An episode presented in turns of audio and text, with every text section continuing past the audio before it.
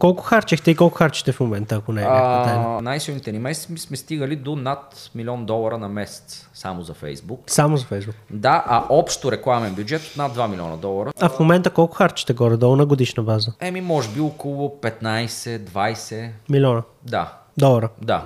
Здравейте, приятели, аз съм Велизар, а вие сте с Да убиеш Дракона подкаст. В днешния епизод гост ми е моят адаш Велизар Величков, който през кариерата си е изградил страхотни бизнеси. Един от тях всички го знаем и това е grabo.bg, като а, много интересна историята на компанията. В самото начало буквално самият Велизар е ходил по обектите и ги е карал да се, да се включат, да дадат тази голяма отстъпка на, на клиентите и отделно комисионна към GrabOBG. Получава огромно количество откази, говоря за 95%. А, В последствие компанията е била измамена с около 200 000 евро, което почти е фалирало. И е минала през доста, доста различни перипетии, докато се превърне в това, което е. Така това е една много автентична история за успех, защото, както всички знаем, рядко нещата в един бизнес вървят само единствено нагоре. Обикновено има така, доста пречки, доста препятствия, за които малко хора са толкова отворени и открити да говорят, както Велизар го направи. А, мисля, че на всеки, който иска да стартира бизнес, ще му бъде много вдъхновяваща а, тази, тази история, защото буквално Велизар, както и много други успешни хора в България, тръгва от нулата. Другата компания на Велизар се нарича One for Fit и това е компания, която вече има 8 години опит в разработването и маркетирането на софтуер за генериране на индивидуални хранителни режими, като всъщност One for Fit са работили с някои от най-големите фитнес инфуенсъри в света, като а, Лазар Ангелов, Джен Шелтер, Андрея Бразиер и други. А, компанията оперира на 180, в 180 държави и годишно харчи около 20 милиона долара за реклама, което всъщност я прави един от най-големите рекламодатели, които са базирани тук в България, като компанията е и единственият официален партньор на Facebook в, в България. Така че а, Велизар всъщност поделя и доста стратегии, които са така от окопите, както се казва, във връзка с Facebook рекламата, за във връзка с как iOS 14 се е отразил на тракинга в техния бизнес, и съвети във връзка с скалирането и какво ли още не, което смятам, че всеки, който се интересува от дигитален маркетинг по някакъв начин му бъде интересно да, да научи. С всичко това казано, можем да преминаваме вече по същество към подкаста, но преди това един технически въпрос. Всеки от вас, който ми остави коментар под това видео, може да спечели награди за над 200 лева, като победителите ще бъдат обявени в описанието на следващия клип. Освен това, аз лично чета и гледам да отговарям на всички коментари, не винаги смогвам, но ги чета всичките. И също така помагате изключително много за популяризирането на канала в YouTube и оценявате труда, който влагам в всеки един епизод. С това казано, да започваме. Здрасти, Адаш. Здрасти. Много ти благодаря, че ми гостуваш.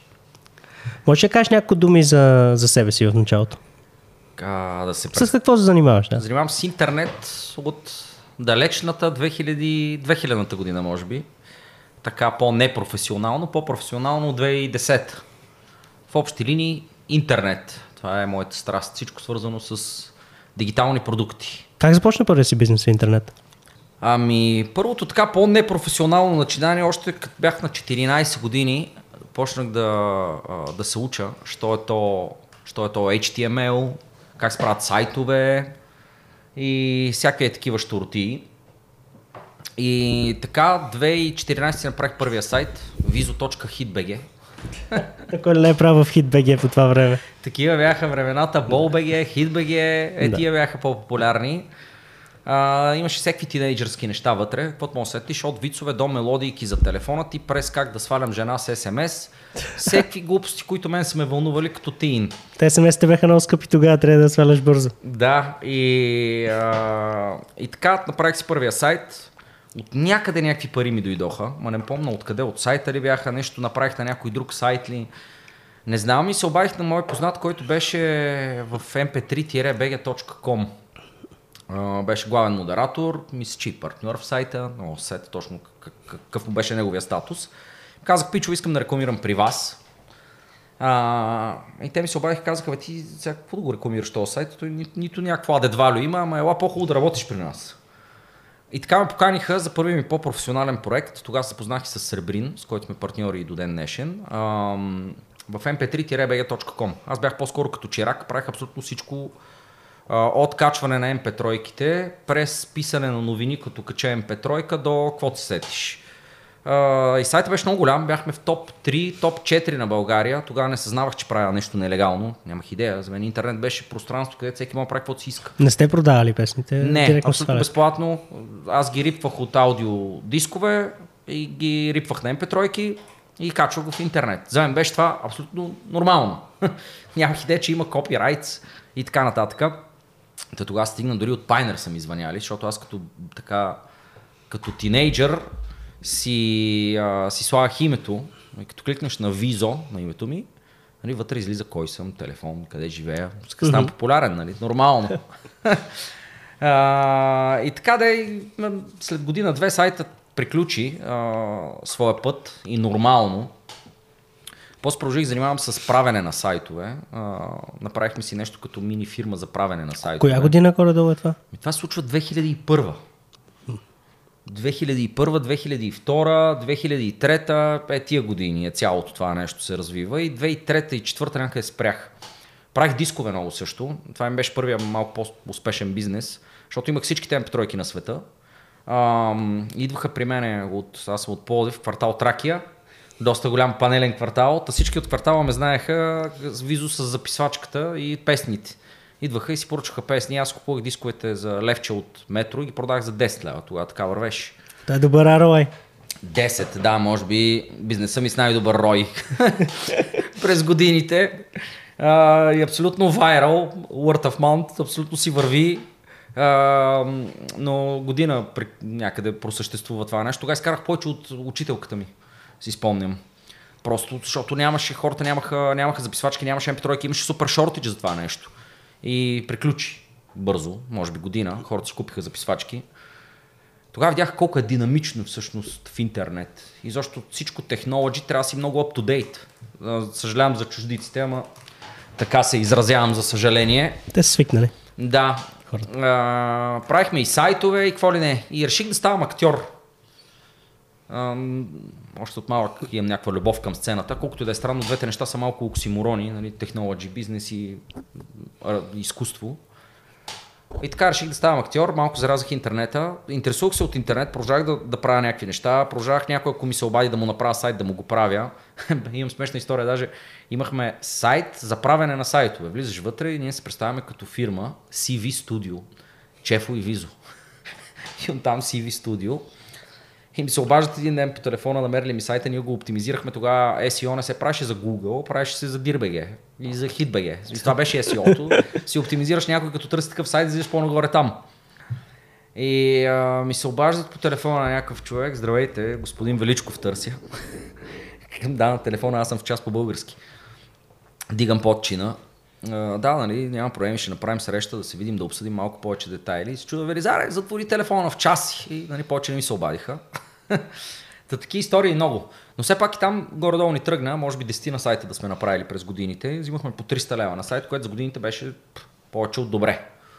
Това е доста над минималната заплата за това време. Еми, Те да, да кажем малко над минималната или, или доста над минималната, не помня колко беше, но, но беше много добре. Аз ако взема 150-200 лева, мога да отида на море да просъществувам повече от добре, като за един тинейджър беше страхотно.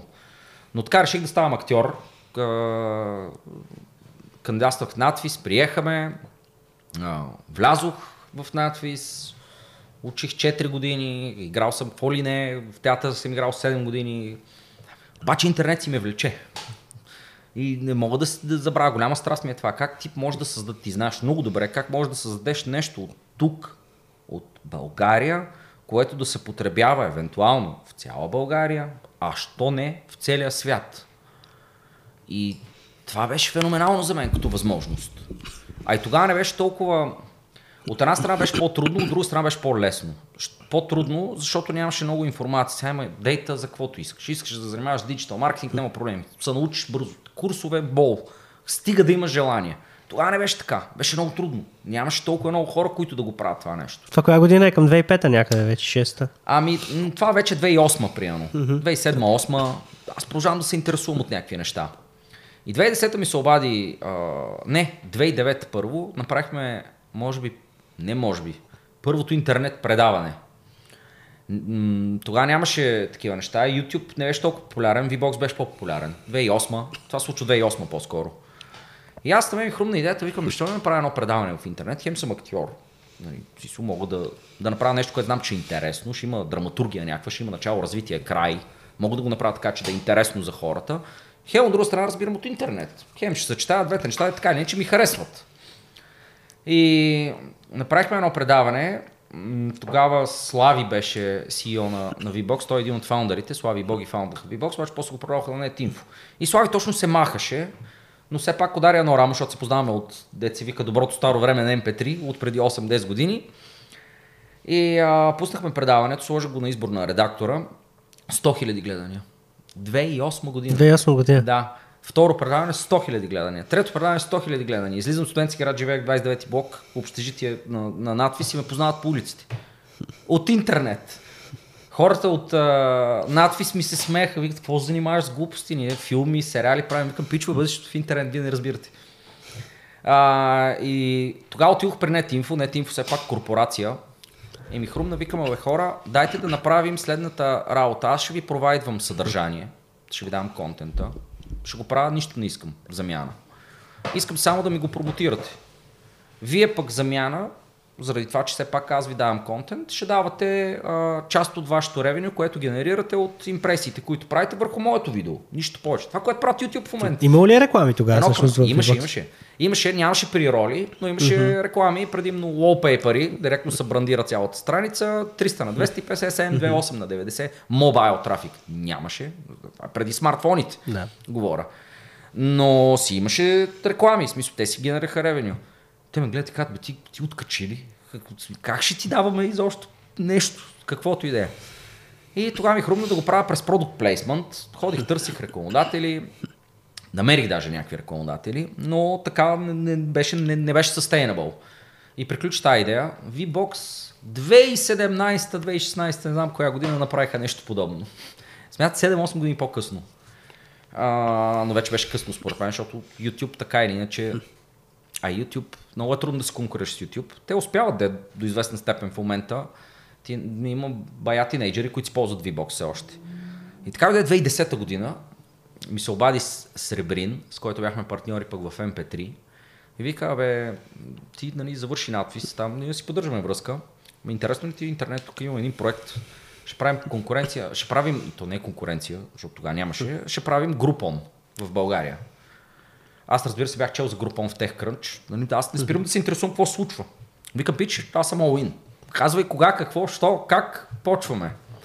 И така се роди Грабо БГ. С Реп, с Никола Павлов, а, който ден днешен сме партньори, а, Ивайло Илиев и Петър Илиев. Пет, петима фаундъри, останахме трима накрая. Ма, по равни, равни участия ли има? Не, не, различни участия. С Реп имаше най-голямо участие, защото той е инвеститор основен.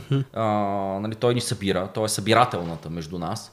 Но това е така по, по-професионалният ми първи проект, който до ден днешен съм а, в борда на директорите съм на Грабо, до ден днешен се занимавам, не толкова оперативно, но все пак имам някаква, някаква роля все още в проекта.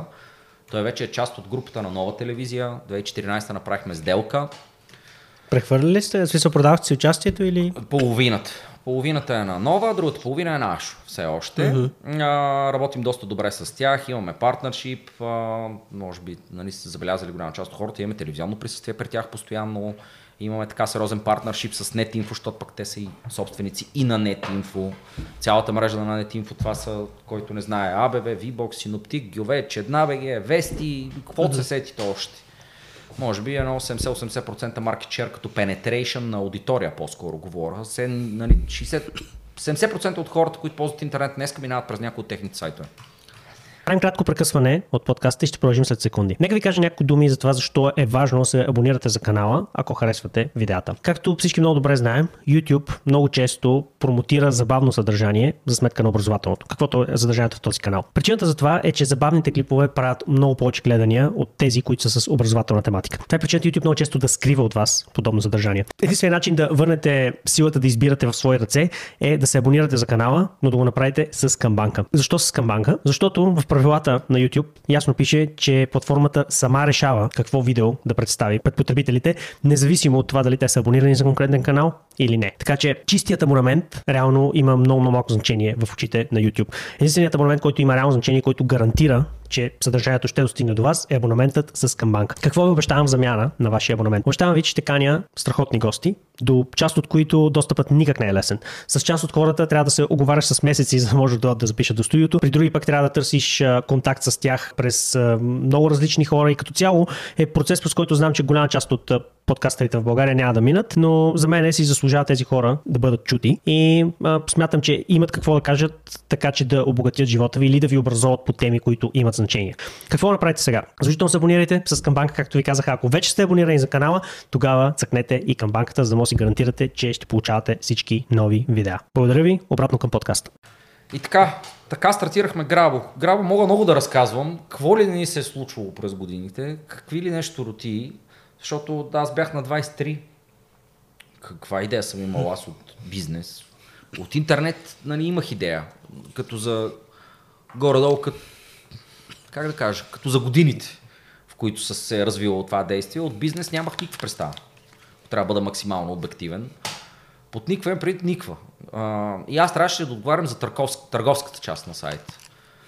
И така от актьор, който ходи и играе Шекспир, да се вика, търговски директор на някаква структура. Началото търговец. Ходих аз да, да обяснявам, що е то грабо на бизнес партньорите. Беше много тегаво, няма да ви лъжа, защото ти отиваш, мъчиш се да продадеш идея за, за това, що е то daily deal, как ти ще добавиш стоеност на бизнес партньора, но той трябва да направи намаление от 50%, тогава беше така задължително и да ти даде на тебе и... Поне 50. Поне. Да. И да ти даде на тебе и комисионна, която тогава беше 20%, мисля. Тоест 70% надолу от услугата им. Еми да, то не е баш 70-60 нещо, защото ти правиш 20% ги взема от продажната цена. Да, okay, да но, но, да. ужасно предложение на първо четене. И как му го обясняваш това на някой, който има пицария на Витушка от 20 години? И ти си на 23 и отиваш абсолютно от 20 опита, 19 а, отказа. Гради. 19, значи 95% fail rate. Водих си, имам си едно тефтер, ще си го пазя още. 95% ми отказвах. Ама аз съм много тъп и упорит. И си казвам, няма, това ще успея. И първа по-успешна сделка, пробихме през а, клуб Адреналин, скок с бънджи. Първата ни сделка, която сайта на седмица 2 от старта на сайта или седмица 3, изкара 400 лева ревеню. Тогава си дадохме сметка, че тук има нещо, че може да стане. Лека по лека, втора сделка, трета сделка, то се разчу, ние се понаучихме какво да предлагаме, като отида да предлагам нещо, много важен компонент. Казвам на, нали, на човека, който идва управителя на пицария, на бюти студио, на хотел, на каквото иде. Аз пари не искам от тебе. Не ти продавам нещо, напротив, аз ще ти дам на тебе пари. Въпросът е ти да обслужиш хората, да дадеш отстъпка, да направиш нещо в замяна. Нали. Усетих къде, усетихме всички заедно, не съм нали, само аз къде е добавената стойност на продукта ни, за да можем да я предложим като selling point. И вече почнаха и такива неща, да почнах да чета някакви книги, отидох си купих книги как да продавам. Викам, не му съм толкова идиот. Нали, 95% ми отказват. Нещо, и си казах нещо, ти бъркаш ми, че ти си актьор. На мен ми струваше най-лесното нещо това. Казвам, аз хода игра Шекспир, нали, учил съм деца вика 4 години лъжа. в най-доброто учебно заведение в България за, за тази цел. Не може да не можеш да продаваш. Това е пълен абсурд. Та купих си книги, понаучих се. После ми се наложи, взехме търговци наши. Викам сега пък трябва аз да тях да ги науча как да го правят това нещо. Защото аз хубаво се научиха, ма. Айде купих си как пък да научаваме други хора. почнахме да правим семинари с Грабо, с търговците ни. Имахме, да знам, 10 на 15 човека от цяла България. И те обикаляха. И те обикалят. И то в цяла България. Това беше трудното как да се напаснеш тогава, сега вече има Zoom, има Hangout Google, постоянно се правят колове. Нямаше такива неща. На 3 месеца, 4 се събирахме на семинар, защото и, бизнесът ни много, много динамично се променяше. Появи се много а, агресивен конкурент. Rebate, Rebate Network, мисля, че го държеше. Май така се фирмата. Колектива, се каже сайта. Огромен. Милион евро инвестиция. Милион евро за уния години това ми се струваше абсолютно космическа цифра. А вие с какви пари започнахте горе-долу, ако не е тайна? 40-50 хиляди беше цялата инвестиция, която се изхарчиха не повече от 20-30 от тях. Сравнително гаражен стартъп. Да не Та, кажа... доста гаражен даже, като да, са така. Гаражен стартъп, в началото без заплати, заплати само за определени хора, които си бяха в офиса от фаундърите, за нас, каквото изкараме от сайта, горе-долу там да разделим, да вземем нещо. Това беше идеята. Доста гаражно, доста cost-effective. Uh, Среп все пак имаше опит в бизнеса доста голям преди това. Той има успешни проекти. Гепиме, Ком, Помагало.ком. Гепи ме негов ли? е? Гепи ме него, да. До ден днешен доста, доста успешен Той има ли го още, между? Работи си и даже гролва. а, Помагало.com също, също е негов. Преди това имаше един друг сайт, който вече го няма. Yo SMS за пращане на картинки и мелодийки, да ти звъни телефона по определен начин. Да, да, сещам се за тия, да. А, та, той, той вече си имаше някакъв бизнес, как да кажа, бизнес бекграунд, а и той е по-голям от нас. Нали? А той беше на около 28-30 тогава. 28-9 по-скоро, аз бях на 22-3. И другите ми партньори също бяха моя набор горе-долу. А, и така, лека по лека, лека по лека, много трудности. Много. Как да гронеш екип? После бизнес партньори. Бизнес партньори са ни лъгали. А, имахме огромен скандал с Малдивите. Аз съм го разказвал. Можеш ли го разкажеш? Да, няма накратко? проблеми, нали. Ами, ние, то е минала горе-долу 9-10 месеца. Аз съм напуснал театъра вече, играя си още представленията, в които играя в младежкия театър, но съм напуснал нови представления, не ми дават. Нали, Защото се занимавам, вече грабо правиме. И играя в театър, тогава снимах даже един сериал, да снимам сериал, играя в театър, правим грабо, беше лудница, работих по 14 часа на ден сигурно, без да преувеличавам, наистина. Правих си графика така, сутрин отивам да снимам, бях помолил екипа колкото може по-рано да снимам аз и ако може снимах от 8 сутринта до 11. В 11 почвам работа, отивам в офиса, после се връщам нещо, ако има да доснимам, прибера се, пък имам пъти представление. Абе, беше лудница. Трудно е било. Да, беше лудница, но беше интересно, готино, защото правих двете неща, които най-много обичам. Интернет и изкуство. Та ми беше, а и енергия имаш много, ти си на 23-4, няма проблем, стой пред тебе, енергия колкото искаш тогава, нали? Сега малко по-трудно. Аз, аз това обяснявах в един друг подкаст, че тогава пиех в дискотеките тук в студентски град до 3-4 часа през нощта. Няма време, ставаш И после, 8 на линия. и после човек ден. в а, 7 часа сутринта съм на тренировка по плуване, тренирах професионално плуване и беше Абсолютно. окей. Ето така съм бил и аз, абсолютно по същия начин. И партита, и каквото се сетиш. А, нали, като много работа. И това цялото нещо се развива, грабо се развива. А, и дойде един така мастит пловдивски бизнесмен, който ние не познаваме, разбира се. Сложил скъп часовник, костюм, спира хик шестица отпред. Ние сме впечатлени. Казва, аз идвам от строителния бизнес. Сега нали, почвам да се занимавам с а, а, травелинг. Нали, влизам в туристическия бизнес. Купих една агенция, ние проверяваме, имат си лиценз, абсолютно всичко е както трябва. А, и така и казваш, пусна оферта за Малдивите. И обяснява ни оферта за, за първи път, нали, ще пускаме оферта за някаква по-така далечна дестинация. Продадохме, а, ще по-сколко продадохме. И, и вече разписваме сделката. Той казва, да знаете, момчета, обаче аз съм а, оперативен директор на компанията. Изпълнителният директор е друг човек, нали? той ще дойде да разпише договора. Към е добре, нали? И аз не бях тогава на, на тази среща, но колегите ми разказват, дошъл един човек, много, много вика не говореше, нали? Той ни предупреди, че нали, е по, по-дръпнат и не, не говори. И ние после разбрахме, че и му е трудно. в общи линии идва Бушон, облечен в костюм, направен както си трябва, не казва почти нищо, разписва се и се тръгва. Инициатора на сделката е въпросният оперативен директор.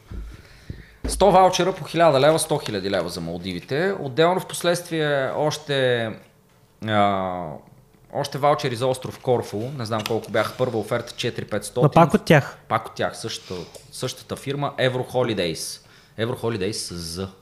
Това не е просто да го казвам, ще имаш Euro Holidays с С, които после ще ни завежда дело, за че сме им прецакали името. Викам, На хора, вас? ни- ние какво сме виновни, бе? И както и да е, обща стоеност на офертата около 180-200 хиляди лева, по мой спомен. Много пари за времето си, то си и сега не са малко пари, а за тогава много, много, много повече Кога е- пари. кога се случва това? Еми 2011 година, преди 11 години. 2011 година и вече идва време първи хора да, да летат за Малдивите и ни пишат имейл, здравейте, нали, те се свързват с нас, защото са опитали да се свържат с фирмата. Фирмата я няма, вратите на офиса са затворени, ние сме ходили и в офиса между другото. Той беше не офис, не някакви момичета, нещо компютри сложени там. Изглеждаше много лиджи цялата работа. Mm-hmm. Абсолютен скем. Всичко било направено с цел скем. И от ден едно. От ден едно той има идея. Кой ще е бушона? Как? Много структурирано. И така, и ние разбрахме, че това е скем. Може би на втория, третия ден, откакто първия потребител се свърза с нас, ние се опитахме да свържем с него, отидохме, видяхме, че няма, всичко е затворено. Не ни се вярваше. Казваме, то човек е, той е с хик 6, как така? Мисъл, не е възможно това нещо.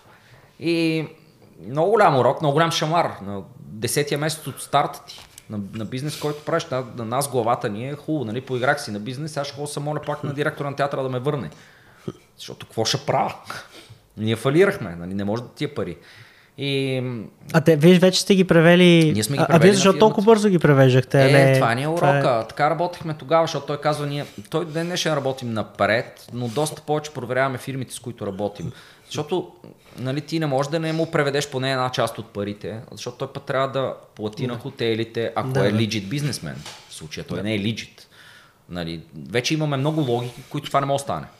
Не казвам не може, защото никога не казва и никога, но много трудно. Имаме от тогава QA отдел, който проверява всяка една оферта, всеки един мол на фирмата. Кой е мола? Има ли други фирми? Има ли задължения? От колко време работи? И ако става дума за по-голяма стоеност и никога не е работил и това е стартъп, както е тази фирма и този човек никога не е имал фирма, най-вероятно няма да му преведем такива пари в момента. Но тогава не беше така. Ние нямаме идея.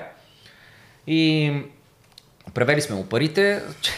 Човек взе парите, каза, ще видим. Такава е работата. Ма го няма. И наехме частен детектив тогава, между другото. А, той свърши доста работа. Разбра, може би, за три дни каква е схемата. През това време пък то гръмна целият скандал в медиите. Телевизиите да им скандал и сензация. Всички пред офиса. БНТ, BTV, Нова, всички с микрофоните, къде сте, ще върнете ли парите? Ето вижте в интернет, като пазарувате, какво се случва. Озората на интернет търговията е това. Никой не, не, не пазаруваше тогава от интернет. Дори мога да кажа, че Daily Deal много спомогна за възхода на интернет търговията в България, защото по дефиниция българина е доста мнителен човек. И то е нормално. Аз ни лъжат от 70 години, 40 години ни лъжат едни неща, че няма Чернобил и какво ли не. После други хора дойдоха да ни лъжат други неща. И е нормално да сме мнителни. И отделно медиите бустват мнителността. От рода на всяка година може да забележите нали, по телевизията има и такива репортажи, като дойде време за купуване на вакансии, деблят ли ни опасностите в интернет, истински ли са отстъпките. Аз съм ходил 60 пъти да отговарям на тия въпроси. Това е винаги. Значи имам чувство, че ако се събуда след 100 години, и функционира пак по същия начин. Само ще пусна телевизора, ще видя, бе, ако има такова нещо, бе, велик ден е. Разбрах. Само, че са офертите в а, виртуалната реалност тогава. Да, Опасни ли са? те ще са по различен начин нали, структурирани, но, но фундамента на подаването на информация ще бъде същия. И както и да изкачам от тема в тема, и с, а, медиите са пред офиса, продължават а, нали, да питат, че върнете ли парите. Ние се събираме, казваме, ние нямаме избор, трябва да върнем парите, ще ги върнем за наша сметка, въпреки че ние чисто легално нямаме проблем. Адвокати се консултираме, те казват, някакво да връщате парите. Проблема е, нали, Сключва се договор от разстояние, с което потребителя чисто, ако нали, трябва да го казвам, ти си адвокат, може да кажеш по-добре, сключва се договор от разстояние, в което ние сме просто мидълмена, да, но, Посредник, да. но извършителя на услугата е въпросната фирма, така че потребителя трябва да се изисква вземането от него. Ние решихме да върнем парите, подписахме договор за цесия с всеки един потребител и изкупихме вземанията. Mm-hmm. И върнахме Той... парите на потребителя. Разбира се, пари не видяхме. Да. А, подадохме всички тия документи преди да още да върнем парите де, от детектива на економическа полиция. Лови държавата, между другото, економическа полиция Пловдив. Страхотно. Може би за два дни човек беше арестуван. Базирайки се на нашите доказателства, те се събраха техни и два дни от нея или три. Дори лежа в затвора, 4 години. За това нещо? Да, за това нещо. Което е вала, пари не видяхме, а, но, но лежа в затвора. И така де, върнахме парите, взехме дори заем, мисля тогава. Едва се оправихме. Октомври 2011 беше много тегъв месец. Септември, октомври се случва това. Септември стартирахме 2010, август 2011 разбираме за казуса и два месеца се точеше този проблем. Много голям казус, но както и да е, върнахме парите, решихме да си изчистим името на бизнеса, звъннахме на всички медии, които бяха пред офиса ни, елате пак да вземете интервю, върнахме парите. Никой. Няма сензация вече. Някой е върнал парите, да. голяма работа. То е по-готино да ги откраднат, нали? По-интересно. е. Както и направихме си наш собствен пиар, за да обявим, че все пак това е legit. И тогава всъщност много, много порасна онлайн търговията. Първо от гледна точка на това нещо, че върнахме пари, сега колко хора разбраха, не мога да кажа. И второ, интернет се разви през Daily Deal, а, защото хората видяха, че можеш да си купиш нещо за 5 лева, да отидеш на пицария през интернет, което до тогава звучеше странно, леко, как така. Обаче ти плащаш 5 лева, отиваш и верно ти дават пица. И ти веднъж като ти се случи, като откриеш магията на онлайн пазаруването, и това вече е sky's the limit. Тогава продукти не се пазаруваха чак толкова много. Daily Deal беше по-голям. А, защото услугите бяха ефтини, много достъпни. Първите, които вкарахме EasyPay като платежен посредник, хората, защото не искат да си дават кредитната карта, пак до известна степен медиите могат да обвина. За мен в интернет покупката е много по-безопасна от извън интернет, защото има следа. Тракабъл е. Може да видиш кой, на кой търговец, кога, колко пари си дал. И особено ако е български търговец, КЗП работи. Много трудно ще ти вземат парите. Връщаме се към епизода след секунди, а сега е време за кратка реклама. Новата ми книга Да убиеш дракона е вече на пазара. В книгата засягам важни всички теми, като това как да имаме повече дисциплина на базата на много, много странен метод, който сам съм си измислил, не съм срещал в книгите, но работи изключително, изключително ефективно, защото елиминира въпроса за това да бъдем дисциплинирани или не. Просто нямаме друг избор, освен да бъдем дисциплинирани. Знам, че звучи странно, ще прочетете в книгата повече. Пишете това как да придобием по възможно най-лесния и бърз начин увереност в която искаме област на живота много хора тръгват грешно към придобиването на, на, на увереност и съответно се провалят. Но го правите по правилния начин, всъщност значително увеличавате шансовете си да успеете. Също така пиша и за интуицията и за това как да я подобрим, за да може да взимаме по-добри решения в живота си, използвайки метод, който наричам медитация върху хартия. Напиша книгата ми отне почти 4 години, около 400 прочетени книги, много изписани тетрадки с разсъждения и много, много проба грешка на бойното поле на живота. Като знанието, събрано в тази книга, не е преписвано от някоя западна книга или нещо такова, просто всичко е автентично, всичко е мое, всичко е смляно така, че да има практически стъпки след всяка една глава. Не съм оставил някакви теми да висят във въздуха, без накрая на всяка от тях да има реални практически стъпки за това как може да приложите това, което е научено. И това смятам, че всъщност е най-ценното нещо в тази книга. Каквото и захванете, винаги знаете каква е следващата ви стъпка, за това да подобрите съответната област на живота ви. Ако това е нещо, което ви интересува, книгата можете да намерите на линка в описанието към този клип. А сега да се връщаме към подкаста. И както и да е, лека по лека оправихме си проблема и сайта избухна още повече. Почна се развива, направихме си QA отдел, луди години бяха тогава. И дойде 2013, 2014 ние сме имали може би 4-5 предложения да ни купат. Обаче винаги предложенията са били, вие излизате момчета, нали, ето ви там едни пари и така. И за първи път тогава дойде, Христо Христов беше CEO тогава на NetInfo, той дойде с предложение, в което искаше ние да останем и нали, да сме партньори. Ние видяхме в тяхно лице партньор като медия много голяма, а за нас трафика е право пропорционален на ревеню, защото сме e-commerce. Mm-hmm. Нали, ние не продаваме реклама. Всеки човек, който все пак трябва да се интересува от това, дойде, все нещо ще си хареса. Сайтът почна от сайт за сделки, през годините се превръща в маркетплейс. Много оферти, много вертикали. Почнахме всяка една вертикала да я персонализираме спрямо нуждите й за туризъм да разделяме офертите, да има дати да си избираш пък кога ще почиваш, примерно, защото туризъм е най-голямата вертикала. Последните няколко години направихме за култура, друга много голяма вертикала, пък да си избереш дата, пък интегрални схеми на залите, ако ще има концерт на Любо Киров, къде ще седнеш и така mm-hmm. нататък. И тогава направихме сделка с нова телевизия. Тогава друг челендж на 20, колко съм бил тогава, 7-8, правиш сделка, идват едни мастити адвокати, преговаряш с MTG, международна компания, беше много интересно. Нямах идея от що е то международно право, UK право, бяхме по него, ти си по-наясно. На... Какво е Драгалонг, Тагалонг, е такива неща.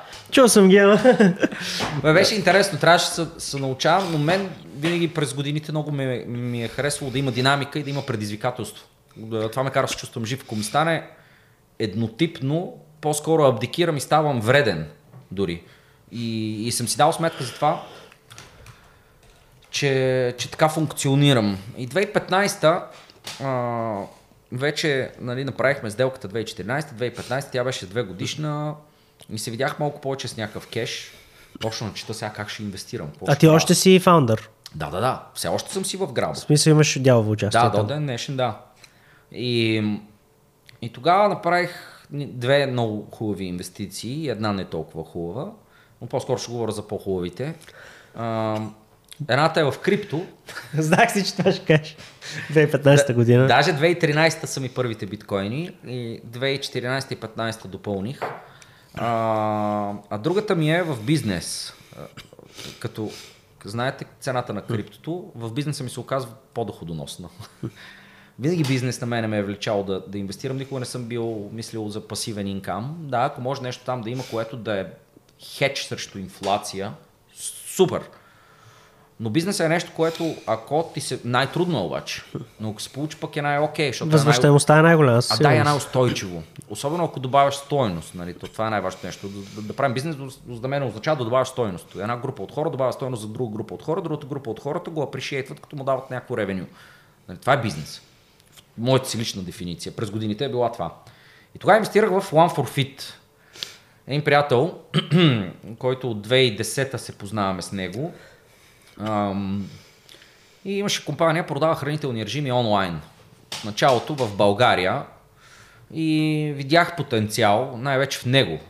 Бизнес, в бизнеса също, но най-вече в него, защото ви- видях последователност, това, че не се е отказал, това, че има хъсъл. А, А как ги е неща. продавал тези режими в България? Онлайн пак. Онлайн мът с наложен платеж, предполагам. Ми, имаше няколко варианта за плащане. Имаше EasyPay, имаше през банка, имаше с кредитна карта, имаше с SMS, всякакви опции. Mm-hmm. За времето, които са били адекватни на, на времето. SMS тогава бяха добър пеймент инструмент, защото е лесен. Ти колко смс трябва да пратиш, примерно, защото... Еми 2 лева един SMS една диета. За 2 лева ли е продал диетата? Еми тогава такива са били времената. Ефтини бяха диетите тогава. Ефтини, да. Те, разбира се, нали, услугата е много по-различна в момента. И се включих в компанията в началото като пасивен инвеститор, след това станах малко по-оперативно инволвнат и се разделих времето на две, нали, Grabo и One for Fit. И така до 2017, когато тотално, тотално преминах в One for Fit в чисто оперативен аспект, нали, не тотално, но на 80% времето ми беше там вече, 90%. Много трудно решение нали, да, да оставя Грабо, защото все пак това си ми е някакво дете. Много емоционално обвързан бизнес към мен самия, но, но си дадох сметка, че почнах да ставам вреден, защото не, не горях в него вече. И това е много важно. Като, като усетим такова нещо, по-хубаво да дадем на някой друг. Той да се занимава. И така в One for Fit. Също много луди години на, на ръст, докато го структурираме. Двама души работихме а, събота, неделя с него постоянно. Почнахме да взимаме хора, първи хора в маркетинга. А, после пък трябваше да си намерим нали, партньор, който да е, как да кажа, техническо лице. Намерихме уникален човек, Вихрен, и до ден днешен сме партньори с него. Той си има и от компанията, абсолютно 100% нали, партньор вътре. И така, лека по лека, какво прави One for Fit? Какъв проблем решаваме? Защото за да правиш бизнес, трябва да решаваш някакъв проблем на пазара. Продаваме хранителен режим. Попълваш тест, отговаряш на 10, 15, 20 въпроса, с които определяме кои са твоите любими храни, колко си висок, колко тежиш, какво обичаш да ядеш, нали, какво не обичаш, дали тренираш или не тренираш. И базирайки се на цялата тази дейта, ако знаем, че тренираш, трябва да ядеш малко повече калории. Ако знаем, че си толкова висок, толкова тежиш, трябва да ядеш малко по-малко или малко повече калории. Всичко се върти около калорийния ти прием на дневна база. А храните пък отзад са базирани на... Нали, са, На какво харесваш? Какво Да, харесваш? Ти кажеш какво харесваш. Хранителните режими, пък, които имаме, са базирани на някаква логика. Има хранителни режими, които са ниско въглехидратни, високо протеинни. Кето е по един начин, на лазер режима е по друг начин. Да ни ще, ще разкажем малко mm-hmm. по-нататък. И така, така работеше алгоритъма. Той си още от, от Денис, нали се казал партньора ми, от, той си го е измислил човека от 2010 година, дет си вика. И през годините сме го туиквали. До ден днешен, за какъв туик говорим, имаме 20 и няколко програмиста на всеки ден да, да правят продукта по-добър, Когато си Още купиш- този продукт. Да, все още е същия продукт, само че вече са много наброй различни видове хранителни режими по света. Всяка една диета има видеорецепта отзад. Всяка една видеорецепта е снимана от нас. Имаме нутриционист във фирмата, който съответно се грижи за това наистина да помагаме на хората и да решаваме проблема, не да продаваме диета, а това да е скем отзад и да ти фърлим един PDF, нали, който няма никаква кастомизация и нищо персонализирано. Та мога да кажа, че е 100% персонализиран хранителен режим, разбира се, направен от компютър. Сега, ако идиш при нутриционист в Штатите и платиш 300 долара, има шанс да е по-добър от нашия, но не е сигурно. Защото при нас все пак получаваш всяка една рецепта с видео, с топ-ап видео тип тейсти. Сигурно сте, сте ги виждали на тейсти видеята, Не са ви попадали. Еми те са топ-ап видеа как да сготвиш рецепта. Как си правиш рецептата? Да. Окей. Всяка една рецепта е, е заснета. Представете си колко много рецепти са това, че всяка една рецепта е базирана на някой от хранителните режими. Абе имаме над 800 заснети рецепти. Това разбира се е 3-4 години работа, повече даже. 5. А кой ви ги заснема? Имате си отделен човек, който... А, работим с отделна фирма. Външна? бъл- Българска, между другото, да. Много е добър. Емо се казва момчето. Фирмата, не, виж, име, не мога да се сета, Емо. Емо с видеята. Препоръчвам го, просто е уникален за това. А, но пък рецептите идват от нас, от нашия, нали, нашия продукт тим, от нутриционистите, маркетинг тим имаме отделно, customer support тим и така нататък. Колко човек сте общо? Общо 50 човека е фирмата. Продаваме в 180 държави. То това са всички държави горе Те Еми, има- 196 май. Северна Ами, има- Корея не си. мога да кажа къде не продаваме. Не продаваме в Куба, нали, обективни причини. А, Северна Корея не продаваме. Нигер има една малка държава в Централна Африка, там не сме я продали. Най-странното е, че продаваме диети в Сомалия. В Сомалия. Точно ще я те питам за Сомалия. Еми сега то е за спорта, но 10-20 режима на месец продаваме там. Викаш, падат в Сомалия. Да, сега, разбира се, основни пазари Штатите, Западна Европа, така, Южна Америка ни е добре. Имаме 34 езика. Каквото се сетиш. О, всички европейски. На всичко е преведено. Всичко е преведено, да, всичко е направено нали, много така локализирано. Ако влезеш да си вземеш хранителен режим от Индия, няма да видиш а, телешко, защото не ядат. Ако си от Middle East няма да има свинско. Рецептите са сравнително персонализирани на различни места по света. В Израел имаме там техния режим, който забравих по името как се казва. Те пък ядат доста агнешко. Нали, имаме отделни рецепти за тях. И така гледаме нещата да са персонализирани. 2017 стартирахме с Лазар Ангелов. Това ни е първия хранителен режим. Бази, значи, а, брандиран с неговото име. Между другото, режима си дойде от Лазар, който много, много, много се интересуваше какво ще се продава. Просто защото човека си държи много на бранда. Бранда е неговото име. А, много хора го подценяват, нали, но адски първо доста, доста умен, второ много, много интуитивен. Какво ще върви, какво, е, какво ще се трендва и той не на празно е един от най-големите social media селебрити в сферата на healthy lifestyle и фитнес в света. С България не се коментира. А как контактнахте него? Как също се Ами свързахте? много странно, моя партньор един ден в музея, в кафето. а, Аз съм го виждал там, между той е другото. много в хубав в музея, да. да. И друг негов приятел му каза, абе, го Лазар, аз го познавам, отидоха, видях се, говорихме си и е така. И му предложихме той в началото, защото Лазар му предават всеки неща. А, но ние не му искахме пари. Това беше важното нещо. Първо. Второ, не му искахме толкова да поства от негово име. Казахме, ние ще пускаме и реклама, нали, ще трябва да правиш ти постове. И може би с това го спечелихме. А, сега то бяха дълги преговори, той доста... защото, Нали, при него ходят всякакви хора, които му казват, бе, имам идея, тук ще продавам джапанки, при три поста ще станем милионери. А то не работи така. И Лазар е наясно, че не работи така. И може би, може би му хареса продукта. Нали, първо нещо, за да се навие. Второ нещо, това, че, че му предложихме партнершип, нали, да работим заедно. И така, неговата диета, която е на Лазар, ние сме си партньори до ден днешен. Нали, с него. Продавате още неговата диета. Ами, за съжаление, последните години малко по-малко, но все още нали, има някакви продажби, но, до- но е малко по-малко. Нали, не е каквото беше. А, но той нормално просто появиха нови тренди неща. Впоследствие започнахме да работим с Джен Селтър, която е така много сериозно social media celebrity в Штатите.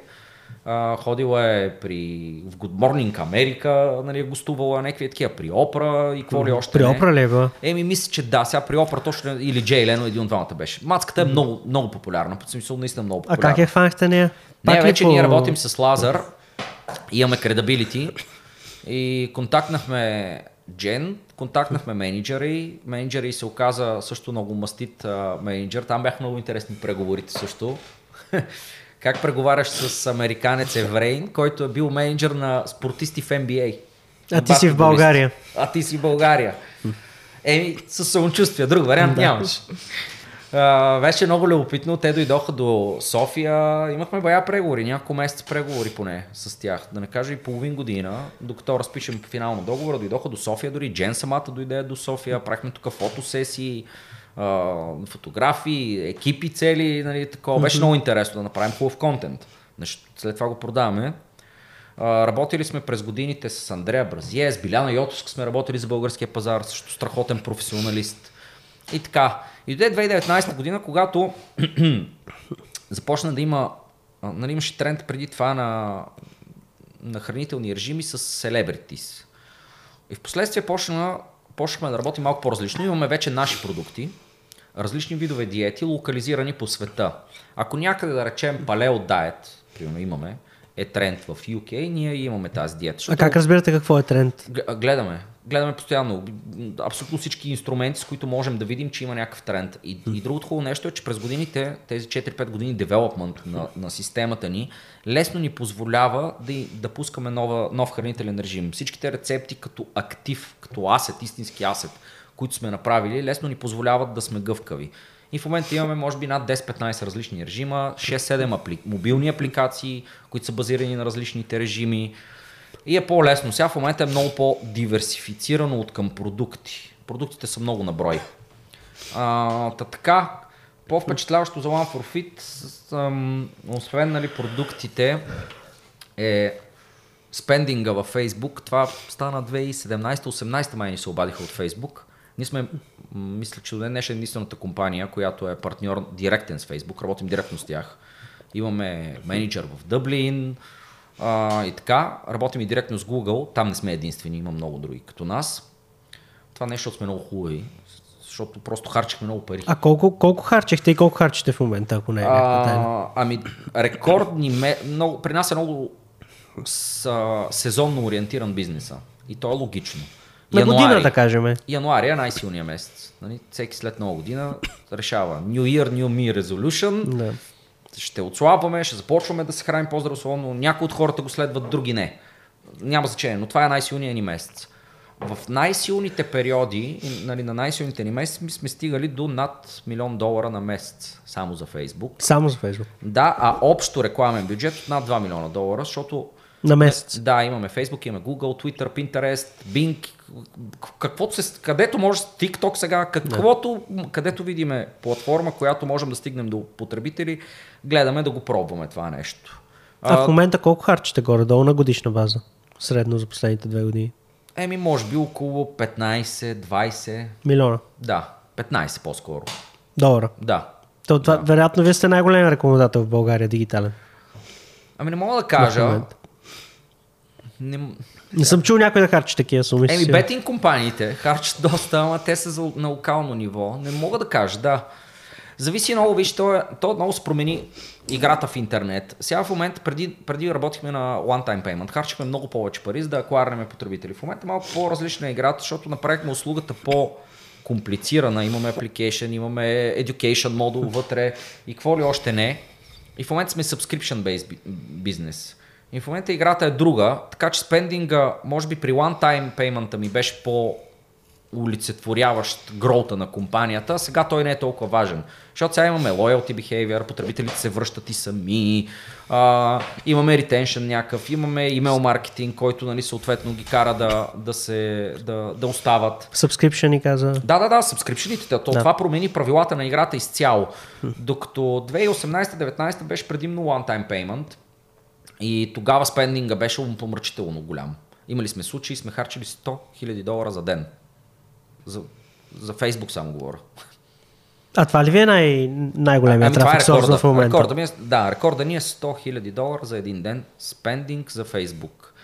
И... А, а като цяло, кой ви е най-големия канал за реклама? Фейсбук. В момента, До ден днешен е Фейсбук. Ми в момента Google е малко по-голям. Това е в момента обаче, може би от 2-3 месеца. А, но то много зависи много е различно, как ти кажа, кой продукт в момента къде е тренд, къде какво работи, къде какво потребителя иска. Докато преди това някакси искането го определяхме ние. Лазар, той, е, той, той беше, той е продукт, той е човек. И работеше по-различно. Докато сега, нали, може, сега в момента може би от няколко месеца насам Google е по-силен за първи път от много години.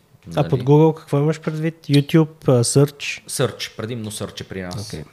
Предимно Search, тук там е дисплей, но дисплей е по-скоро за ремаркетинг.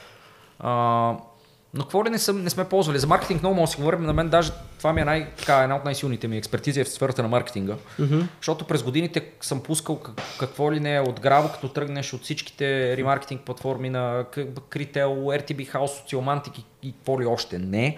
Афилиейт маркетинг. Първата афилиейт, да това го пропуснах за Граво. Първата по-смислена афилиейт мрежа направихме в България. И тогава AdSense не бяха много интересни за публишерите. Криза е, 2010-2011 България, 12-та. Нали, България кризата дойде не 2008, 2009 края 2010. Mm-hmm, да. Публишерите нямат рекламодатели, ще рекламодателите свили а, а, бюджетите си за реклама. И съответно Google пък нямаха много добра оферта за публишерите, като както в момента има програматик, има AdSense, има 1300 варианта да си монетизираш трафика. Тогава нямаше. Изповядаме ние. И ние казваме, ще дадем 50% от нашия профит. Само ни пусни банер, какво си докараш? Last cookie wins. Hmm. Тоест последното куки, където кликнеш. Last click. Да, last click wins. И на всичкото отгоре, докато е твоя кукито, ще даваме пари. Може Тоест потребителя път, да влезне и след време? Да влезе и след време няма проблеми. И имахме expiration на куки една година, мисля. Ще излъжа, вече съм забравил. Но, mm-hmm. тоест, ти като, е доста дълъг expiration. Точно така. Ти като публишър, ти си, а, да, измислям си, Дирбеге. Давам пример просто. Слагаш банер на Грабо. Аз кликам през банера през Дирбеге. Влизам в Грабо, купувам си нещо.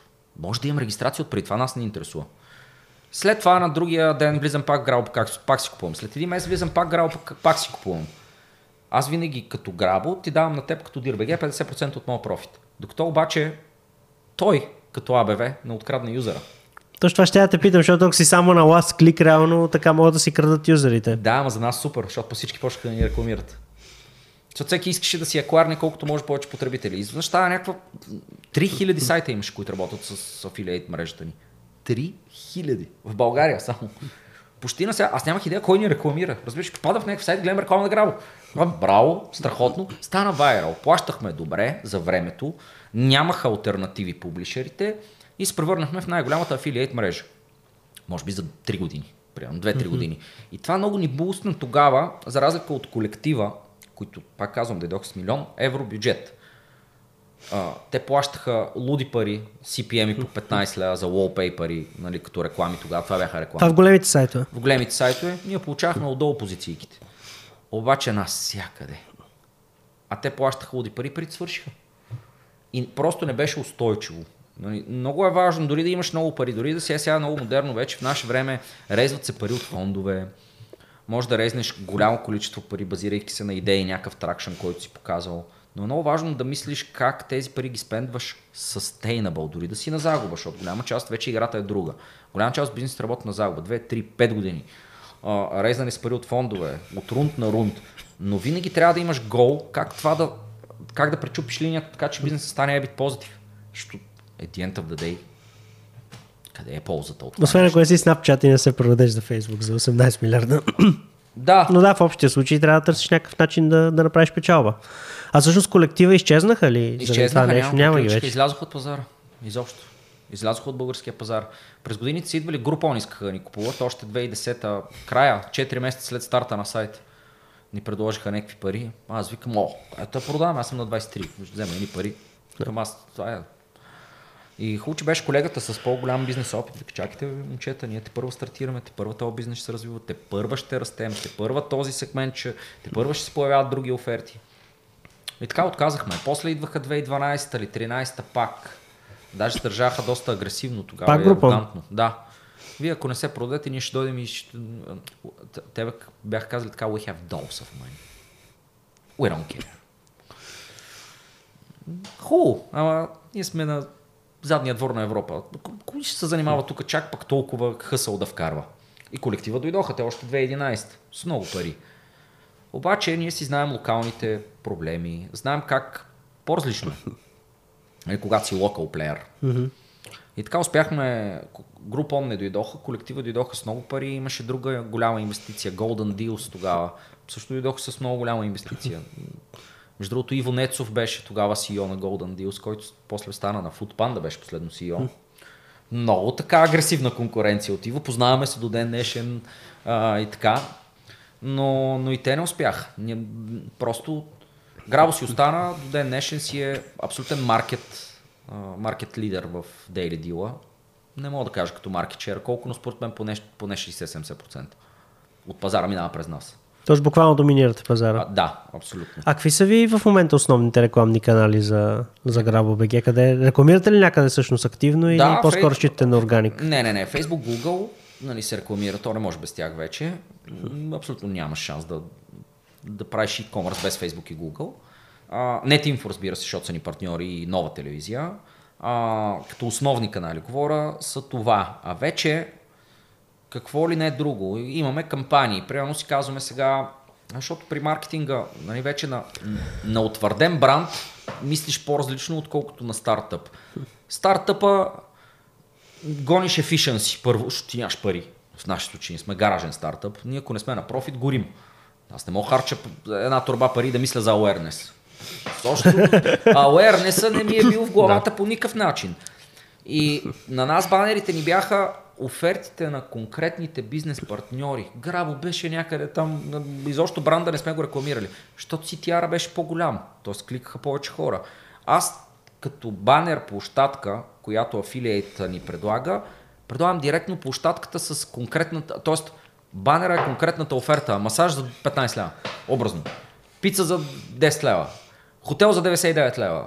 Е, Почивка еди къде си за 129 лева. Се тая. Но рекламирам конкретните оферти на конкретните бизнес партньори. После, и, и така реално CTR ми е много по-висок, awareness ми е по-ниска, ама е, гона efficiency. Сега вече, когато почна, когато станахме profitable, компанията стана healthy, партньор, нова телевизия и така нататък, почнахме да мислим малко повече сега как ще променим грабо в очите на хората. Да мислим за awareness, да мислим за това кои сме ние, как трябва да...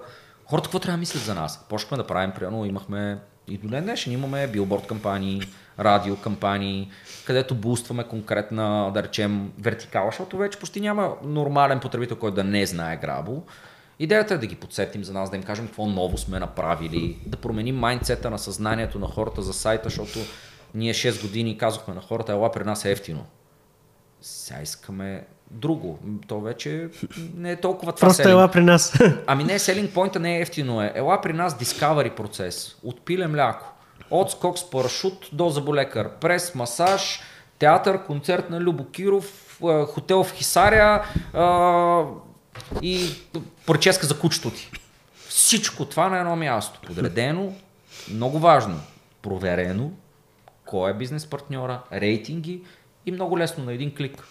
Това е в момента Грабо. Marketplace for Services. как намирате партньори? Защото началото нали, е било ходил си ти, както каза, да продаваш. Сега в момента как намирате партньори? Имаме 40, 45 души търговски екип, търговска структура, такава сравнително вече издържана, както трябваше и в началото да я направя, ама нямах идея, че така справих. а, имаме с търговски менеджери, middle management, който съответно си управлява конкретен район, да речем Варна е един човек, в Варна е целият район, Шумен, имаме отделен човек, Добрич и така нататък. Да речем Пловдив и региона е друг човек, София и региона е трети човек. Той си има екип.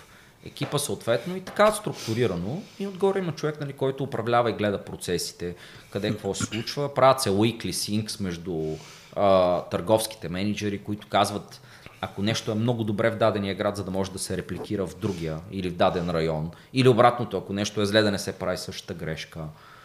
И така, в линии вече е доста структурирана компанията. Ето се вика, работи си. Супер. А, как ви се отрази апгрейда на Facebook iOS 14, който така значително намали възможността на Facebook да... Ами в началото траква. особено, в началото особено беше трагедия. А, то никой не знаеше какво се случва. Ние го правим между другото апдейта от чак сега. От 2020 почнахме о, ноември, защото те ни казаха. Дадоха ни даже а, тя, техен технически екип, който да ни помогне, нали, като все пак адвертайзър, който спендва бая пари. И въпреки това, имплементирахме го някъде в февруари. Те направиха апдейта май, мисля. Април май беше нещо. Април или май 2021. Да. Точно така. И резултатите дропнаха зверски. А, първото нещо, което дропна е тракването на потребителите и техния behavior. Какво се случва? Преди може да видя всичко. Може да видя потребителя с какъв девайс пазарува. От кой мой креатив, колко продажби имам. Дали е мъж, дали е жена, от кой щат е човека. И много на микрониво ходих на изследване на дейтата, маркетинг екипа и ние, за да може да сме по-ефективни. За съжаление това приключи и ние трябваше много бързо да се ориентираме в обстановката. От ни може би месец-два. В момента си тракваме два месеца ни от нея. В момента си тракваме дейтата при нас вътрешно. А, вързахме я през всякакви системи, които може да се сетите. И имаме, разбира се, сервер интеграция с Facebook. Там също се траква някаква дейта, но в повечето случаи не е вярна. За съжаление. Тракваме при мен. А, с маркетинг екипа постоянно имаме нали, на нашите си ежеседмични срещи. Гледаме дейтата от нас, сравняваме с тази от Facebook и така взимаме решение какво да правим.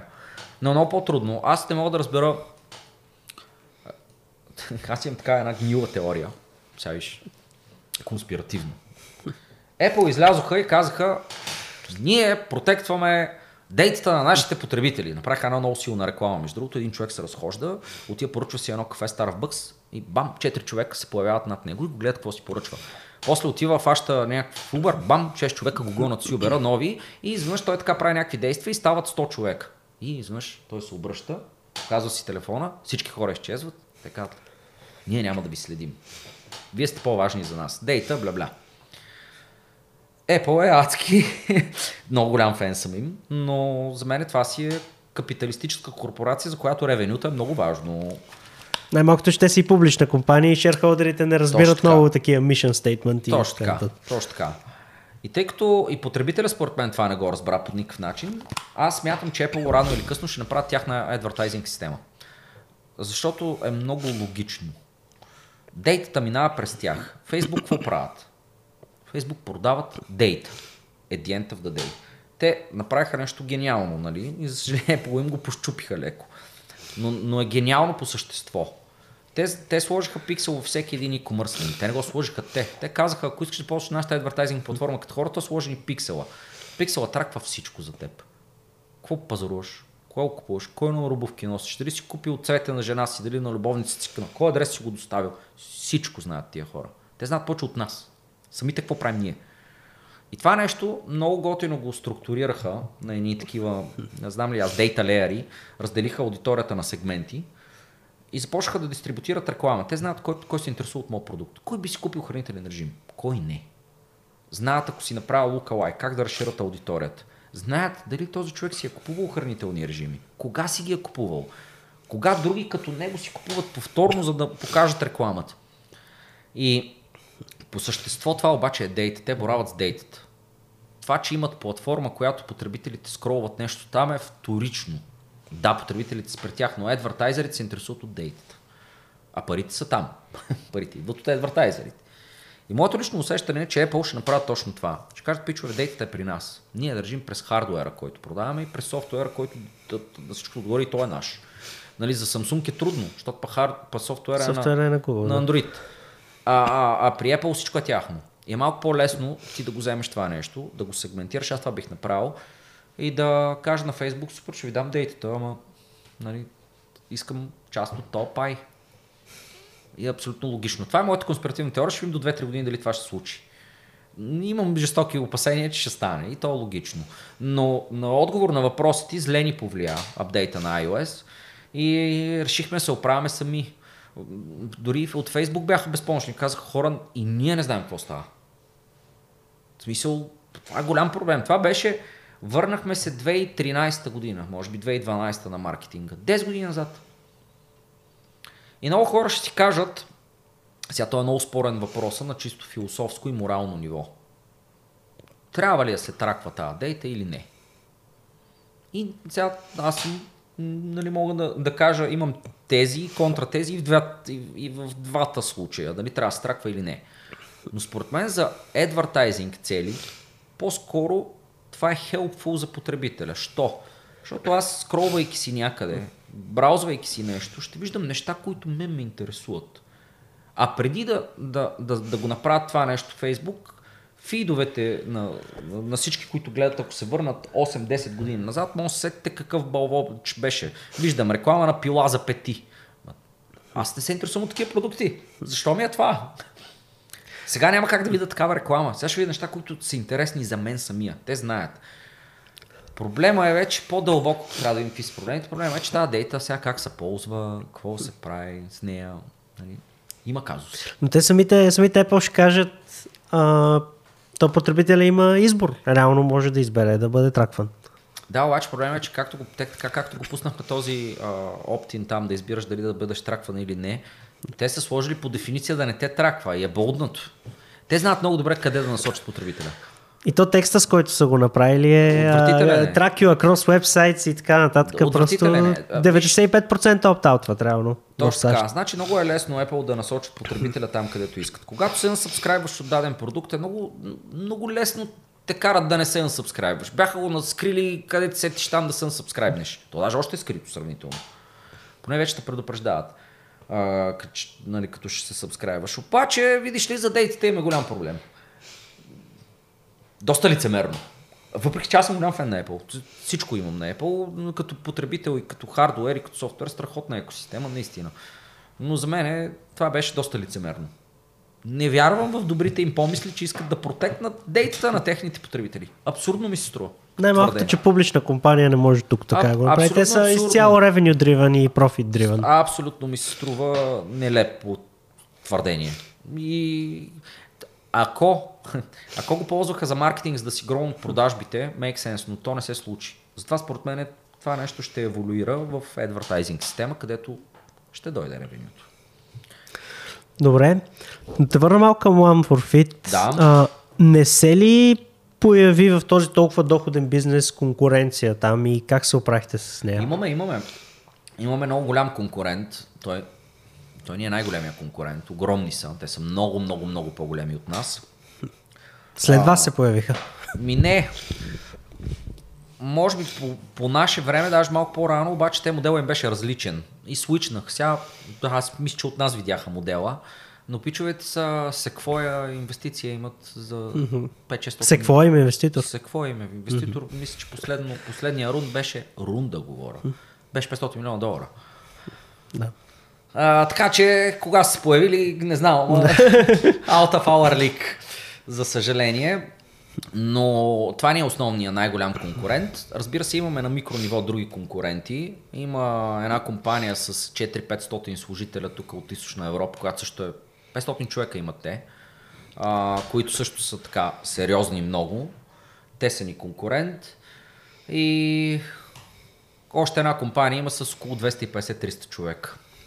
Всъщност ние като служители сме най-малко на брой, защото и НУМ са много големи, тези въпросните от щатите, които mm-hmm. казах. Но се стараем да сме по-ефишент от към... Първо сме по-ефишент и второ ние не пускаме продукти е така. А, нали, аз утре мога да си вика да залееме с 50 диети, ама искам... Е такива конкуренции появяха много които пускат скеми продукт. Защото нашата сфера е сравнително лесно да излъжеш потребителя. Обаче е one-time офертата това. И платежните инструменти, Facebook, Google, много вече гледат продукта. И т.е. Ако, ти е, ако продуктът ти е скем, много бързо ще бъдеш блокиран от някой по веригата. И такива много се появиха, ама те приключват много бързо. Особено сега с фидбак скора. Вие имате ли проблеми всъщност с фидбак скора? Не, не, не, не. Окей, okay, всичко при нас. Имали сме проблеми много, но като цяло, а ние се стараем винаги продукт фърст. Mm-hmm гледаме да изпипвам продукта. Гледаме хранителен режим да е истински. Наистина си купуваш нещо, което наистина, ако го спазваш, ще имаш ефект. Ще ти повлияеш, ще се чувстваш по-добре, ще, можеш да свалиш някой килограм. Ако искаш да качиш с на лазер режима, примерно беше там и закачване, ако искаш да речем, ако тренираш повече от два пъти или три пъти, имаше и в кейс, че ще ти дадем протеин казаин. И това са много е такива и в кейсо. Аз давам сега един пример, ама това са много, много, много, много. Така че, да, има competition, глобален продукт е, съвсем друга е играта. На локално ниво е малко по-лесно. На глобално ниво той ти знаеш, ти продаваш продукти по целия свят. Всеки един САЩ. човек мисли как да те удари и да вземе парче от твоя пай. 7 милиарда сме. Но пък имаш и 7 милиарда потребители. Така че то е едното за другото. Аз мога да кажа, че сме по-скоро технологична компания. Нали, 20 души дев, екип, а, 10 на души маркетинг екип, Та, Customer Support, много важно нещо. Е, това е много, много, много важен компонент. Много хора го подценяват, особено като правят техен бизнес. Customer Support лош ли ти е? Ходи после се оправи. Значи 10 лоши думи в интернет не могат да се изтрият. Това е жалката истина. Това е undeletable и остава, има трак рекорд. И ти после трябва да го правиш с години. Затова Customer Support е много важен компонент. Много хора го подценяват, особено за e-commerce. Не може без него. Добре, сте ли имали някакъв проблем с рекламирането на... Понеже сте в хелт нишата, Да, която е малко така Ай, на ръба с. Фейсбук. Е, сега ще дам пример. Първи реклами пускаме във Facebook, гробваме зверски. Това се случва 2017 началото на годината. Те тогава дори не следяха толкова много за тия неща. Да, с, с лазър. Те 2015 си бяха изобщо пуснали пиксела или 2016 ще излъжа, но беше примерно малко след пиксела. Беха ларж, да. И тръгваме с рекламата, пускаме кампания, почваме да спендваме а, луди пари нали, за тогава, примерно порядка на 10-15 хиляди долара на ден. Са много, много, много големи суми. Той в момента са много, а говоря за 2017. И това се случва януари и ни блокират акаунта. Вие само в един акаунт ли сте спендвали толкова пари? Да, с един акаунт, един акаунт, един бизнес менеджер. Абсолютно всичко по правилата, казваме си, ние, нищо, ние не правим нищо нередно. Нямаме всички ад полисите сме ги минали. Нямаме before after. Нямаш право на before after. Да покажем преди след това. Нямаме а, такова да, е, да покажем някакъв дебел човек. Нали, примерно, защото това е кофти за човека, не е готино да, да нали, така. Всичко е както трябва. Не обещавате резултати. Не обещаваме сигурност. резултати. И сега ще кажа какъв е креатива. Имаме една картинка, в която е разделена 70% от картинката е лазер, който има една маса и се храни. 30% от картинката е лазер, който тренира. И отгоре пише 70% диета, 30% джим. Това е креатива. Копито над креатива е а, от родена My Meal Plan Personalized бла бла. Супер advertising копи. И този креатив беше направил 30 милиона рич. За, не знам, няколко седмици. 30 милиона души са го видели. И ни блокираха целият акаунт направо. Има и бизнес менеджер ли Всичко. ли? Всичко. Всичко. Сега адвертайзер акса, ако Както кажеш. си трябва, цялостно блок. Да, пълния пакет, да. И ние в ступор. Как така? Аз бесен съм аз. Партньора ми, нали, така малко по-приятно го прия тогава. Века, чакай сега, дай да помислим. Ще... Аз бях бесен. Как така? Аз бях тогава в Штатите, между другото. И с целия си акъл тогава ние не работим с Фейсбук. Аз съм в Сан Франциско, между другото. И точно обикалям там в района. Mm-hmm. Викам, няма тия олигофрени, отивам в офиса. Харчим луди пари, ще говоря с някой. Това е пълен абсурд. И Ти не отивам. мога влезеш там, той е като малко такова. Точно, ама аз съм съм, бил с там. самочувствието, че видиш ли, аз съм тук, спендвам по 15 000 долара при вас, трябва да ме приемете. И отивам, влизам първи, първия, изход, първия вход на има един, дето проверява охрана. Да. И го преминах с някакъв човек, влезе с карта. Викам, ще вляза вътре направо и ще търся. Това е град, човек. Огромна Този сграда. град, да, аз съм бил там. Огромна сграда. Е, Малко градче, просто. И втори, има втори обаче човек, явно, който вече чекира. Здравейте, господин. Викам, здравейте, идвам да говоря с някой от AdPolicy Team, нали, да ми направите среща. Моля. как така? Викам, аз съм, нали, I'm a big time spender in your advertising platform, so I want a meeting. Този ме гледа в абсолютно недоумление. Как така искаш среща? Кой си ти? Имаш ли с някой запазена среща? Тогава разбрах, че няма как да стане. Върнаха ме. И направихме си, разбира се, нов ад акаунт, нов менеджер, вече почнахме да диверсифицираме, направихме два акаунта, два бизнес менеджера и така. И така продължихме да си работим и, и, и не можем да разберем. Минава една година, нямаме никаква идея защо са ни блокирали акаунта. И на следващата година Facebook ни се обажда да започнем работа с тях. Директно. И ни канат в Дъблин в офиса им. Тук, който е втория най-голям офис на Фейсбук, всъщност, след този, който е в Пало Алто, нали, там в Силикон Валей, е в Дъблин. Отиваме ние, всичко ще говорим, си имаме менеджер, много интелигентна жена, която ни обяснява, така сега ще ви направя среща с няколко департмента, които са много важни за вас. Първият е свързан с креативите, нали ще се видите с човек, който преди години е работил за Disney, сега е при нас, прави креативи, така, така, така, много полезно ни беше. След това ще се видите с човек. Така и отиваме до въпросната среща с head на Ad Policy човек, който отговаря за това, mm-hmm. нали, той е шеф на кой, кой, какви реклами трябва да се блокират. И ние вече работим с други ад акаунти, всичко е 6. Обаче ни хрумва с, с партньора ми и му викаме, добре, бе, искаме да те питаме нещо. Това ще покажем една реклама. Да видим какъв проблем ще кажеш по нея.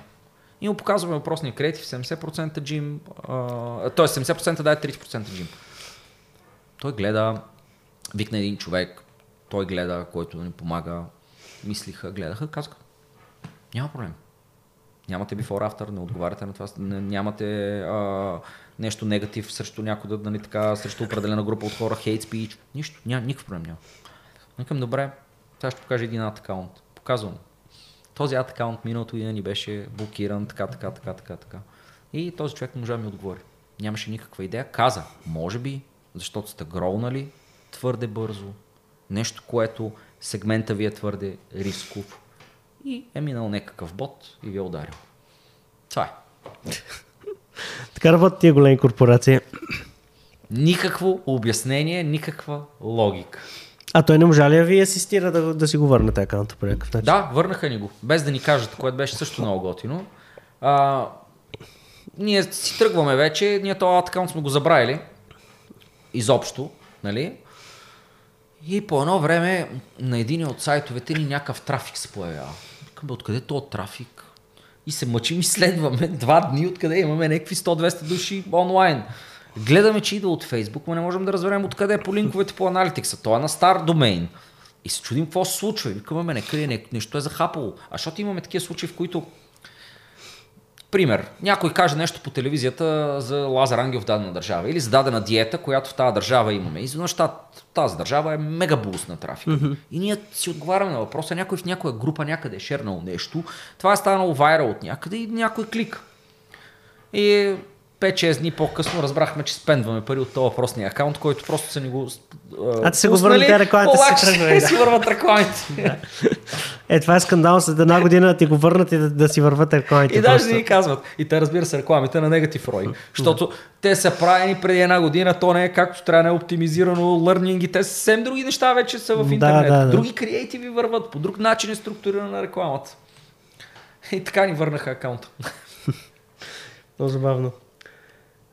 Добре, вие финансирали ли сте по някакъв начин този не, не. бизнес? Изцяло на мускул? Изцяло на мускули. Единствената инвестиция в бизнеса е моята, всъщност. 2015 година. Аз. А... След като продахте Граво. Част от Граво на него. Да, след като продахме част от Граво, а, част от парите, които взе, ги вкарах в тази компания. И всъщност това е единствената инвестиция. Но реално нямаме фондове, няма такива неща. То между другото, тогава нямаше и толкова фондове, беше по-трудно. Сега вече нали, е много по-лесно да резнеш пари. Да се вика, ако имаш екип, идея, все пак някакво MVP. Тоест, между другото, чуих, че се какво са инвестирали в такава компания. Аз по-скоро смятах, че инвестират в някакви стартъпи с много иновативни технологични идеи и така нататък. Ами тя има отзад. Все пак хората, нали, въпросната компания има някакъв AI, са направили, имат mm-hmm. иновация. Mm-hmm. А, за 500 милиона не мога да кажа, че режима им е 500 милиона пъти по-добър от нашия. Не, напротив, някои от нещата, нашия хранителен режим е по-хубав.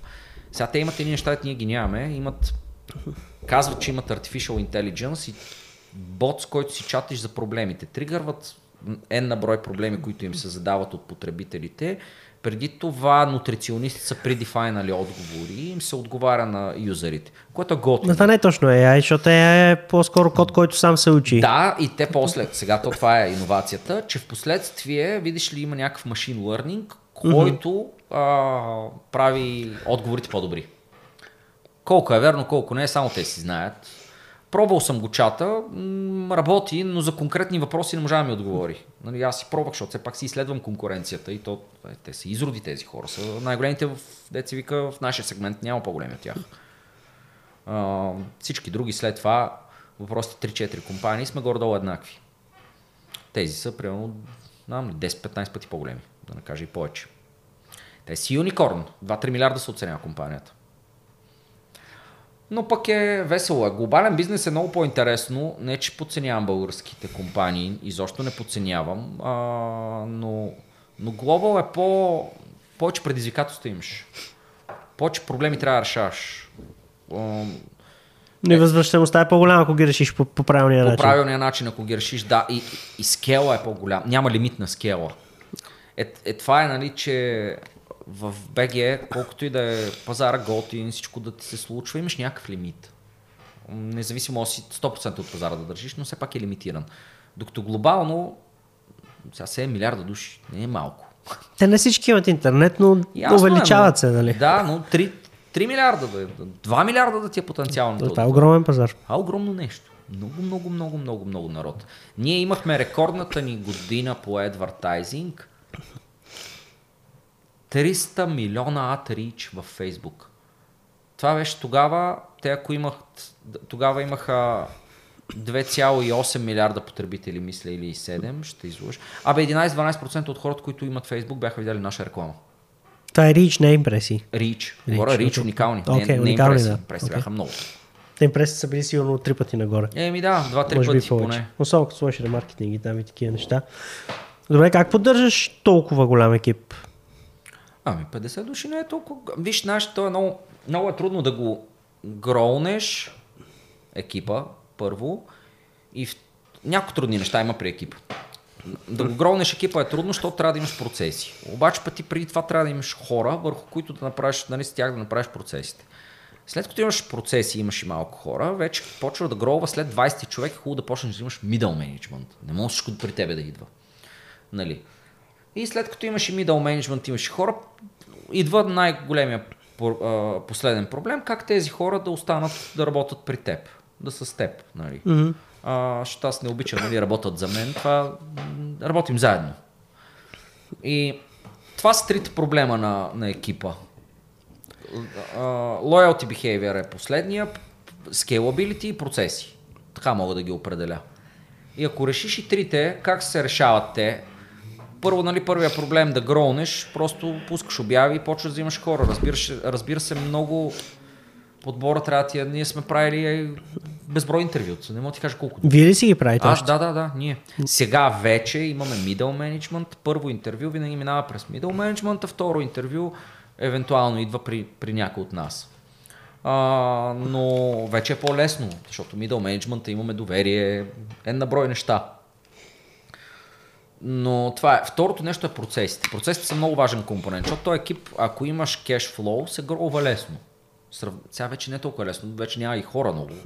По-трудно стана. А вие не сте дистанционни, нали? Всичко е... Не, не, всичко си е в офиса. Mm-hmm. Сега имаме, нали, има хора, налага им се отиват хоум офис нещо, но като цяло сме си okay, в да. офиса. Имаме два офиса, в Русе един и тук още един. Що в Русе? Ами, защото другия ни партньор е от Русе. И там 12 човека девелопери са там. Тоест девелопмент екип е там. Да, да, тук също имаме девелопмент екип. А, и така, имаме... м, Бях трябвало да кажа за проблемите. Първият проблем, като решиш с хората, на, на, да кажем cashflow позитив си. Искаш да гроваш екип. Да кажем, че намираш хора. След това идва проблема на процесите. Какво ще правят тия хора?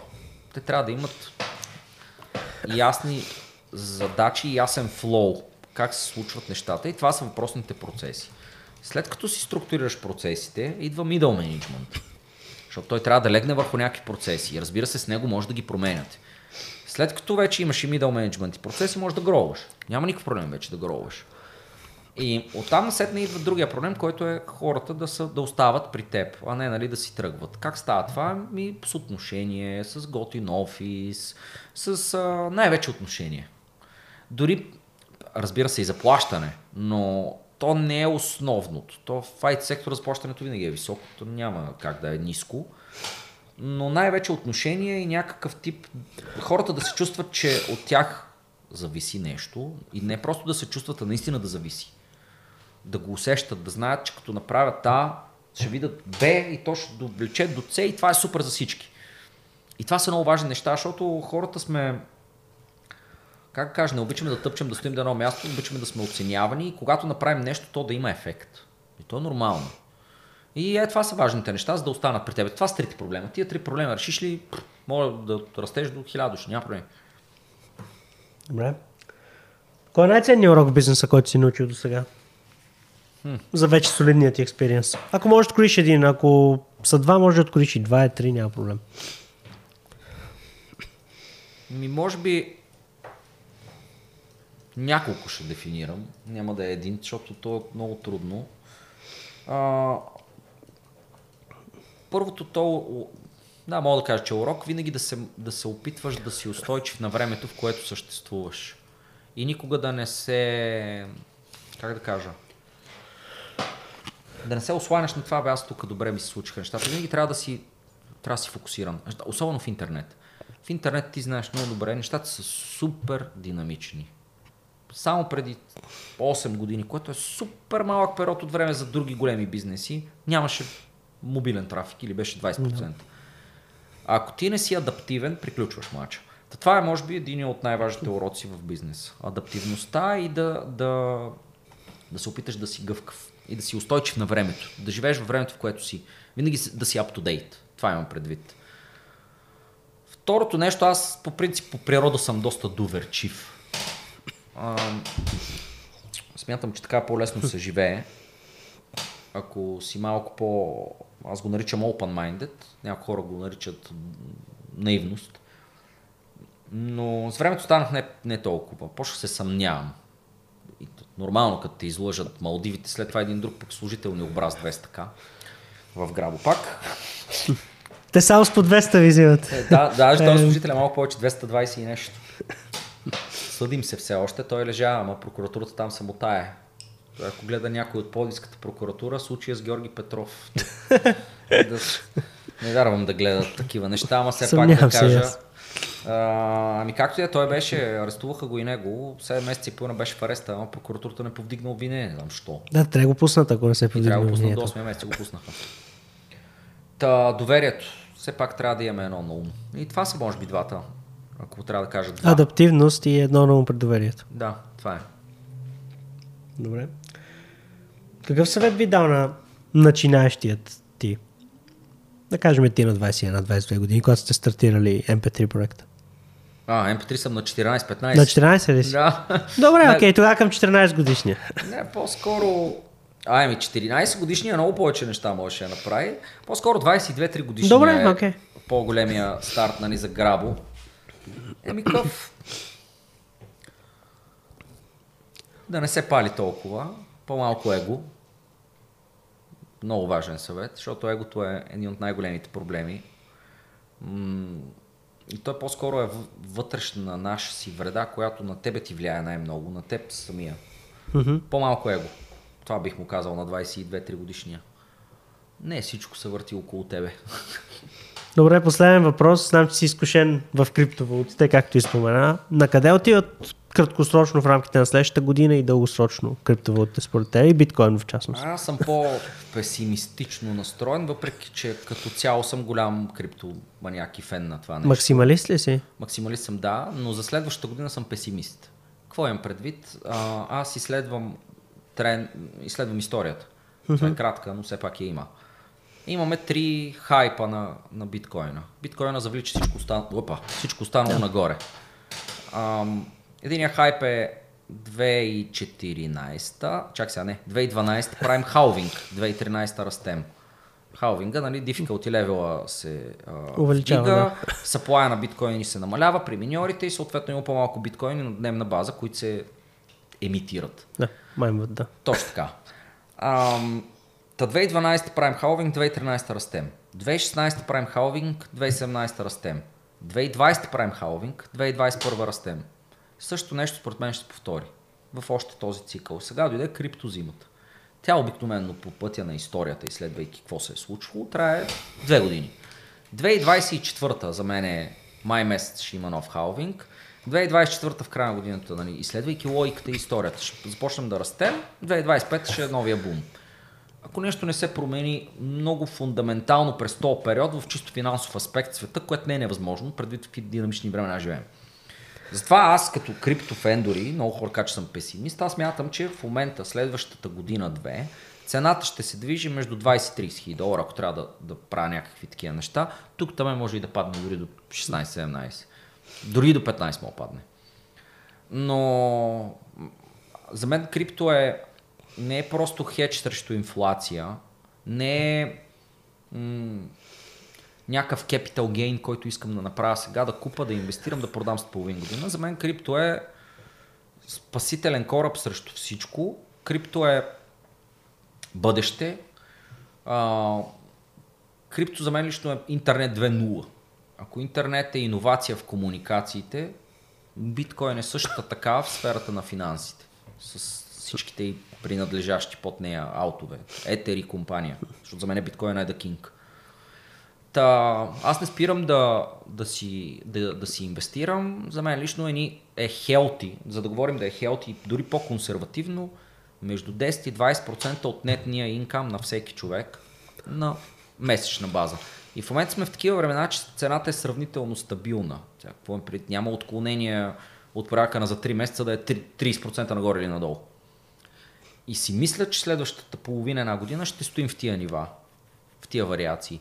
И аз какво правя? Купувам всеки месец, между 10 и 20% от нетния ми инкам отива там, но го забравям. Това е long term game, гейм, който е за 5 години напред. А какво, какъв ти е евентуално ендгейма там? Да го стекнеш по някакъв начин, да извадиш пари от него или Искам да, да продадеш част? Да, може би ще продам някаква част след време, но крипто го гледам по-скоро много дългосрочно. Какво им преди? Една част ще изкарам най-вероятно, ако стане много пари. Нали ще си купа нещо. Защото то, at the end какво, за, за мен биткоин е пари. Какво са парите? Първо, нали, какво е как функционират паричната система. Чрез доверие. Имаме доверие в долара, имаме доверие в еврото. Като имаме по-малко доверие, едното отива надолу като цена, другото по-нагоре. Биткоин е абсолютно същата работа. Доверието е право пропорционално на ценообразуването. В момента сме в ниско доверие. Так, така е. Има нисък демант. Нормално.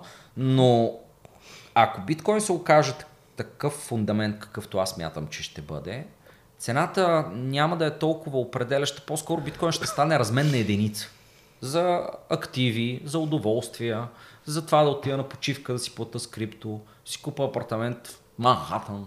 Примерно. Що не? С крипто да си го плата. А, та, така го виждам аз криптото. Да стане разменна монета за това както функционират в момента левчетата. Така че не мога да ти кажа, че имам план как ще си продам криптото след 3 години и нещо си. Не. Гледам го long term и вярвам, че това нещо ще, ще направи света по-свободен. Това ми е на мен. Бит, биткоин и изобщо крипто е свобода, защото е децентрализирано.